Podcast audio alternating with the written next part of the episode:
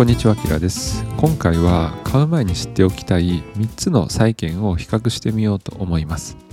以前に米国債券の動画を出した時によくこの債券の種類について質問をいただきましたのでまずはですねこの債券の種類この3つをですね比較してみようと思います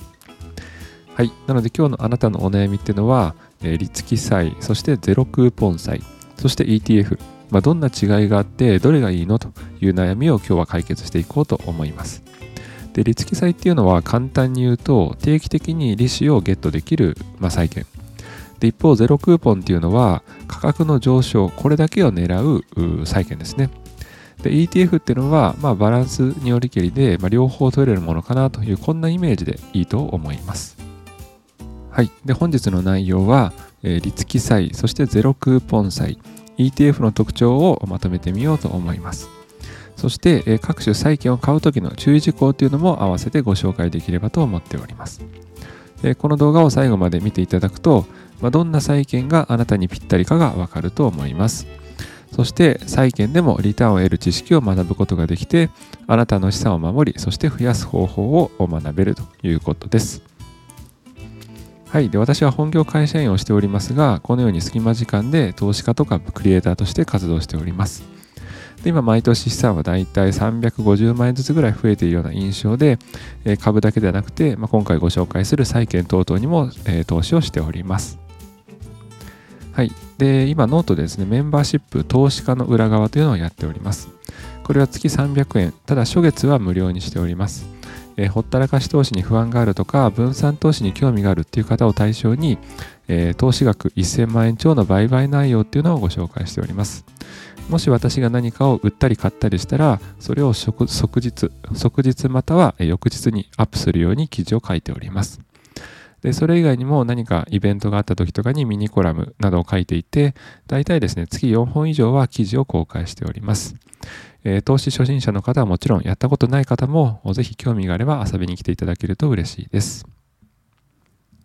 はい。ではですね、えー本業に入っていきましょう。おもとい。もとい。はい。では本題に入っていきましょう。参考になりましたら、ぜひチャンネル登録、グッドボタンよろしくお願いいたします。えーなお、投資は自己責任、自己判断でお願いいたします。それでは始めていきます。はい。ではまず、利付き債からご紹介させていただきます。えー利付き債を一言で申し上げると、定期的に利子をもらうというのがこの利付き債です。もし今日ですね、あなたがもし何かの債券を買った時に、え1年にだいたい2回程度ぐらいが多いです。えー半年後ぐらいに利子をもらって、そして1年後にもまた利子をもらう。そしてまた1年半後にまた利子をもらう。これをずっと続けていくということです。で、償還日、つまり何年何月まであなたこの債券持っててくださいねというのが買うときに書いてありますので、その償還日を迎えると、当時購入した金額も大体戻ってくるということです。で、えこの利子というものをたまにですね、クーポンと呼ぶこともあります。では実際に、えっと、どんなね、債券があるかっていうのを具体的な画面を用いて確認していきましょう。これは、あ利付き債の具体例として、米国債券を持ってきました。ここに書いてある、この左上、これがですね、先ほど申し上げた定期的にもらえる利子です。1.75%ということですね。そして買う時の単価というのが96.13%とありますので、まあ、若干ですけど、これ割引になっています。これが100%の場合は、え割引なしで、まあ、いわゆる定価みたいなイメージですね。定価でもらえる。それが96.13%ということは、まあ、4%弱ぐらい割引で売っているということです。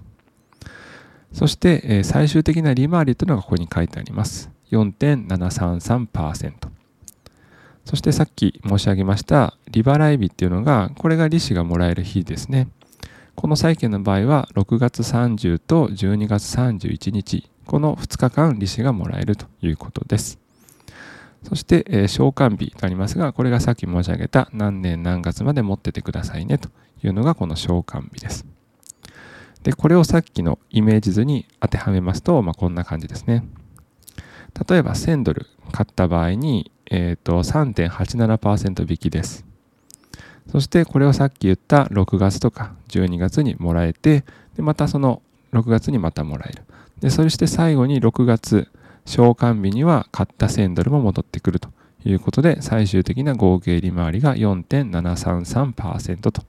まあ、イメージとしてはこんな感じです。これが利付債です。でご紹介がてらそれ以外にも利付債というのはもちろんありまして、まあ、これが別の米国債券ですね。まあ、こういうふうに、単価がちょっと高い、今ですね、ちょっと値上がりしちゃってる100点、105.91%なので5%ぐらいちょっと高く売っています。ただ利子というものは、年利ですね、だいたい利子は4%もらえて、最終的な利回りは3.671%ということです。で、この債券の場合は11月と10あ5月、11月にもらえるそうです。で、ただ償還日というのはかなり先で2052年ということなので、まだ約30年ほど残っていますね。なので、こういうふうに利付債っていうのも期限が短いものもあれば長いものもあったりしますんで、まあ、それは好みによって買っていただければいいかなと思います。次、ではゼロクーポン債ご紹介していきましょう。えー、ゼロクーポン債っていうのは簡単に申し上げると、えー、キャピタルゲイン、つまり値上がりを目的として買う債券ですね。で今日買った場合に、まあ、数年後数十年後に償還日を迎えるわけですが利子というものはありません。ただ最初買った金額よりも値上がりしているので、まあ、100円のものが例えば150円になって帰ってくるとか、まあ、そんなイメージです。でこれも実際の画面見てみると、まあ、こんな感じでゼロクーポンって書いてあります。さっきここには利子ですね、もらえる利子というのが何パーセントって書いてありましたが、今回はゼロクーポン、利子がないですよというふうに書いてあります。で、単価というものが96.66%なので、少しね、えー、3.5%ぐらいですかね、安く売っている。で、最終的な利回りというのが4.73%ということです。で償還日が2023年の11月15日ですので、まあ、0.7年後に帰ってきますよという債券です。はい。で、これがイメージ図になります。え、先ほど申し上げた通り、例えば1000ドル買った場合には3.34%引きで買うことができます。で、えー、保有している間は利子というものはなくて、23年の11月にこの1000ドルが返ってくるということです。で、合計の利回りっていうのは4.7%ということで、こういう形で値上がりを目的として買うものがゼロクーポン債です。で、他にもゼロクーポン債の例としてトルコ債券をちょっと持ってきてみました。同じようにゼロクーポンと書いてありますが、単価は今回は80.54%ということで結構安いですね。20%引きぐらい。なので最終的な利回りっていうのは23.508%。そして償還日が2024年の3月ですので、まあ、大体1年ぐらい保有していれば、値上がりとしてはこのね、23%ぐらい期待できるというものがトルコ債券になっています。はい。で、ETF はもう皆さんご存知かと思いますので、ここで、えっ、ー、と、この3つのね、利付き債とゼロクーポン債と ETF をちょっと横並びにしてみました。でこれ完全に全てのね債券がこうというわけではないですがイメージとしてはこんな感じで頭の中を比較すると分かりやすいんじゃないかなと思います例えばキャピタルゲインにおきましてはリスキー債というのはほぼないです。中にはあるものもあるんですけれどもあまりこちらは期待するものではないです。ただ一方ゼロクーポン債というのはキャピタルゲインはありますし ETF もあり得ます。でインカムゲインですね。インカムゲインというのは先ほど申し上げた定期的な利子ですね。まあ、分かりにくい方は、まあ、定期的に配当金みたいなものがもらえると思っていただいてもいいかと思います。えー、利付債っていうのは先ほど申し上げた通り定期的に利子が入ってきますんで、インカムゲインあり。で、ゼロクーポンはもちろんありません。で、ETF もものにもよりますが、大体ですね、あの、インカムゲイン、つまり ETF の場合は配当金とお伝えした方がいいかと思いますが、まあ、これは大体あることが多い印象です。で、将来の利益ですね。利付債まあ、こちらは予測しやすいというものがあります。先ほどのように、もう買うときにですね、大体年利これぐらいになりますよと書いてありますので、リスキ債とゼロクーポン債っていうのは、まあ、予測しやすいのかなと思います。で一方、ETF というのは種類にもよりますが、なかなか予測しにくいものが多いかと思います。で一方、元本保証ですけれども、リスキ債とゼロクーポン債というのは、償還日まで持っていれば、元本保証です。ただ ETF というのはその元本保証はありえません。で、最後、流動性ということで、まあ、どうしてもですね、ETF というものは上場していることもあって、多くの方がですね、買ったり売ったりしていることもあって、流動性は高いものですが、ゼロクーポン債とか利付債っていうのは若干ですね、流動性は低い印象です。まあ、これを踏まえてですね、まあ、何を買うかなと。皆さん狙っている債券というのがあるかと思いますので、まあ、リスキ債にするか、ゼロクーポン債にするか、ETF にするか、まあ、その時にあの注意事項というものはいくつかありますんで、ちょっと私なりにまとめてみました。まあ、大きく申し上げると、まず大きなことの第一つ目としては、まあ、基本はもう数年とか数十年の保有をもう頭の中に置いて債券を買った方がいいと思います。でまず、リツキ債とかゼロクーポン債というのは正直慣れるまで複雑です。あのさっき画面はあの提示しましたけれども、やっぱなかなかああいうふうにですね、あの年利はこうですよとか言っても、ETF とか普段買っている投資信託とかと比べると、まあ、なかなか馴染みがないと思いますので、まあ、ちょっとですね、慣れるまでは複雑かと思います。で注意事項の一つ目としては、まあ、仕組み債というのはもっと複雑なので、基本は手を出さない方がいいと思います。私も仕組み債は買ったことはね、ありません。で、なんで買わないかというと、仕組みをすべてね、理解できていないから買ってないということです。なので、まあ、ETF も慣れてきて、まあ、このね、利付債とかゼロクーポン債もある程度こういうもんだなっていうのが今日で分かったのであれば、まあ、利付債、ゼロクーポン債をちょっと手をね、出してみてもいいかと思います。で、基本は、あの、償還まで保有っていうのがですね、これは大前提かと思います。もう基本は償還まで長期に保有しておくといいと思います。で、この理由としては、短期の場合、為替の影響が大きくて、さっき、あの、注文画面といいますか、商品のね、画面を提示しましたけど、まあ、あの通りの、まあ、利回り、利益が得られないことがあります、短期の場合。特に今みたいに、2023年、2022年、かなりですね、今、円安、円高、得意時によって結構違うかと思います。なので、1年単位で見てしまうと、どうしてもあのように、あの為替の影響が大きいので、基本は長期で持っていくといいと思います。で、債券だからといって、じゃあ途中で売却できないのかっていうと、そんなことはなくて、途中売却はですね、一応可能です。まあ、ただ、元本保証というものが、ま崩れてね、しまいますので、ま、損失の可能性があるということは念頭に置いて売っていただくといいかと思います。そして2つ目としては、まあ、債券であってもですね、想定した利益になるとは限らないです。どうしても債券といってもですね、まあ、国のリスクとか、さっきの為替のリスクとか、いろいろありますので、そこら辺はちゃんと頭の中に置いておくといいかと思います。まあ、具体的には、利率とか償還までの期間、国のリスクをよく考えて買うといいと思います。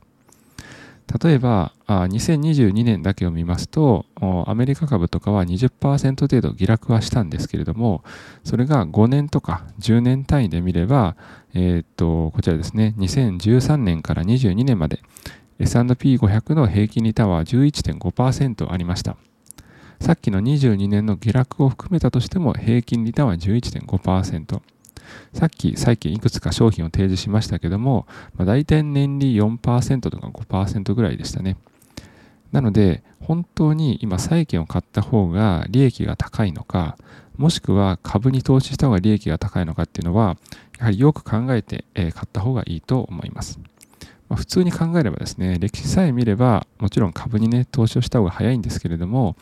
まあ、ただね、あの22年の値動きとか見ると、まあ、23年も本当にね、あの上昇するかわからねえなっていう時に、じゃあそれだったらちょっと保守的に考えて債券を買おうっていうのはあると思いますが、ただそれも年齢とかあなたのね、背景によってバラバラです。全然23年ちょっとでもですね、え値下がりしてしまっても問題ないというんであれば、米国株を買うっていうのも一つの選択肢かと思いますので、利率、償還までの期間、国のリスク等々を考えながら買ってみていただくといいかと思います。そして、え債券といえば、この各国の中央銀行の利上げ、利下げ、この影響をダイレクトに受けますので、えこちらもご注意いただければと思います。例えばアメリカの場合ですと、まあ、2023年は利上げ、真っ只中と思います。なので債券価格はもう少しね、安くなる可能性もあります。長期的にですね、数年とか数十年とかで見れば、23年というものは買い時かなと思っていますけれども、ただもうちょっと短期的に数ヶ月単位とかで見ると、まあ、今がね、本当に買い時かっていうのはちょっとまだわからないです。これは誰にもわからないものなので、このあたりも考えながら買うといいかと思います。で大事なこととしては、まあ、最後ですね、少額から少しずつ慣れるということです。まあ、これは債券にも限ったことではないですけれども、株でも金でもね、何でもそうなんですけれども、少額から少しずつ買っていただくといいかと思います。先ほど提示した商品とかで見ると、まあ、100ドル程度でね、買うことができる債券も多いので、まあ、100ドルぐらいで最初買ってみるというのもありですし、まあ、ETF の方がね、やっぱり馴染みがあって、債券全く買ったことないっていうんであれば、ETF の債券から買っていただくのもいいかと思います。はい。ということで、まあ、今日聞くとですね、かなり債券というのは想像より複雑だというふうに思われた方もいらっしゃるかと思います。なので、まず債券買ったことないというんだったら、慣れている ETF からがいいかもしれません。で、それで慣れてきたら、さっきご紹介した利付債とかゼロクーポン債とか、こういうものも買っていくと、一つね、どんどんとポートフォリオがバランス取れていくかと思います。で、何事も少しずつ慣れるのがベストかと思います。でただ次回ですね、この債券動画をちょっとひっくるめてですね、債券の保有目的別に、えー、何を買ったらいいのかっていうのを一緒にね、振り返ればと思っていますので、ぜひ次回の動画っていうのもお待ちいただけると嬉しいです。はい。ということで今日の動画のまとめです。えー、利付債、これはインカムゲインを定期的に得られる債券。そしてゼロクーポン債っていうのはキャピタルゲイン、つまり値上がりを狙うための債券です。えー、ただ、これはね、なかなか複雑、馴染みがないというのもありますので、ETF が慣れているんだったら、ETF から債券投資を始めてみるといいかと思います。リタイア間近の収入が減る時期から急にね、債券をやるっていうのは少し難しいかと思います。なので収入がある今からこそ少しずつ債券に慣れていくと将来のアセットマネジメントというのが簡単になっていくかと思います。なのでまた債券動画よくね、わからないというふうに困った場合には、ぜひこの動画を振り返りでもう1回、2回、3回と見ていただくと嬉しいです。はい。ということで債券動画いくつか出しております。米国債券を買うということで、2023年は150年ぶりの買い時かなということをまとめた動画ですとか、また債券にもいろんな種類があって、BND とか AGG、こちらはドル貯金というね、イメージで私は買っています。なので、こういうふうに債券の動画いくつか出していますので、チェックいただけると嬉しいです。はい、ということで今日もご視聴いただいてありがとうございます。